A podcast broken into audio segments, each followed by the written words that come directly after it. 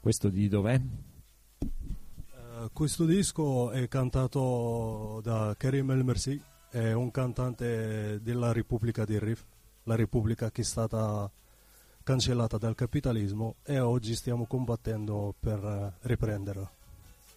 Repubblica del Rif, lo ricordiamo, questa area dell'attuale Marocco, no? Che chiede invece l'autonomia, è quello che tu non lo chiami neanche Marocco. Sì, non lo chiamo neanche Marocco perché è come l'America, gli indiani indigeni autoctoni li hanno uccisi e quella terra non va chiamata USA, va chiamata con le parole quando abitavano gli americani nativi, deve essere chiamata, e come noi stiamo combattendo per la stessa, la Repubblica del Deserto al sud, la Repubblica del Rif al nord e nel centro la Repubblica di Amknas, che oggi si chiama la città di Meknes, che Amknas vuol dire guerriero, è la prima città fondata nell'area dagli amazigh, popolazione indigena prima dell'arrivo degli arabi con la religione. Che poi gli arabi quindi ne hanno fatto una città imperiale, credo, sì, cioè lì c'è anche dei palazzi a Meknes. Sì. Hanno storpiato il nome. Hanno cambiato il nome e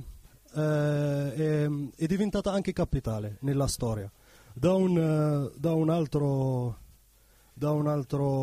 diciamo, dell'attuale regno che fino ad oggi, all'epoca era il re più feroce, era il macellaio, ecco, con la popolazione indigena del posto.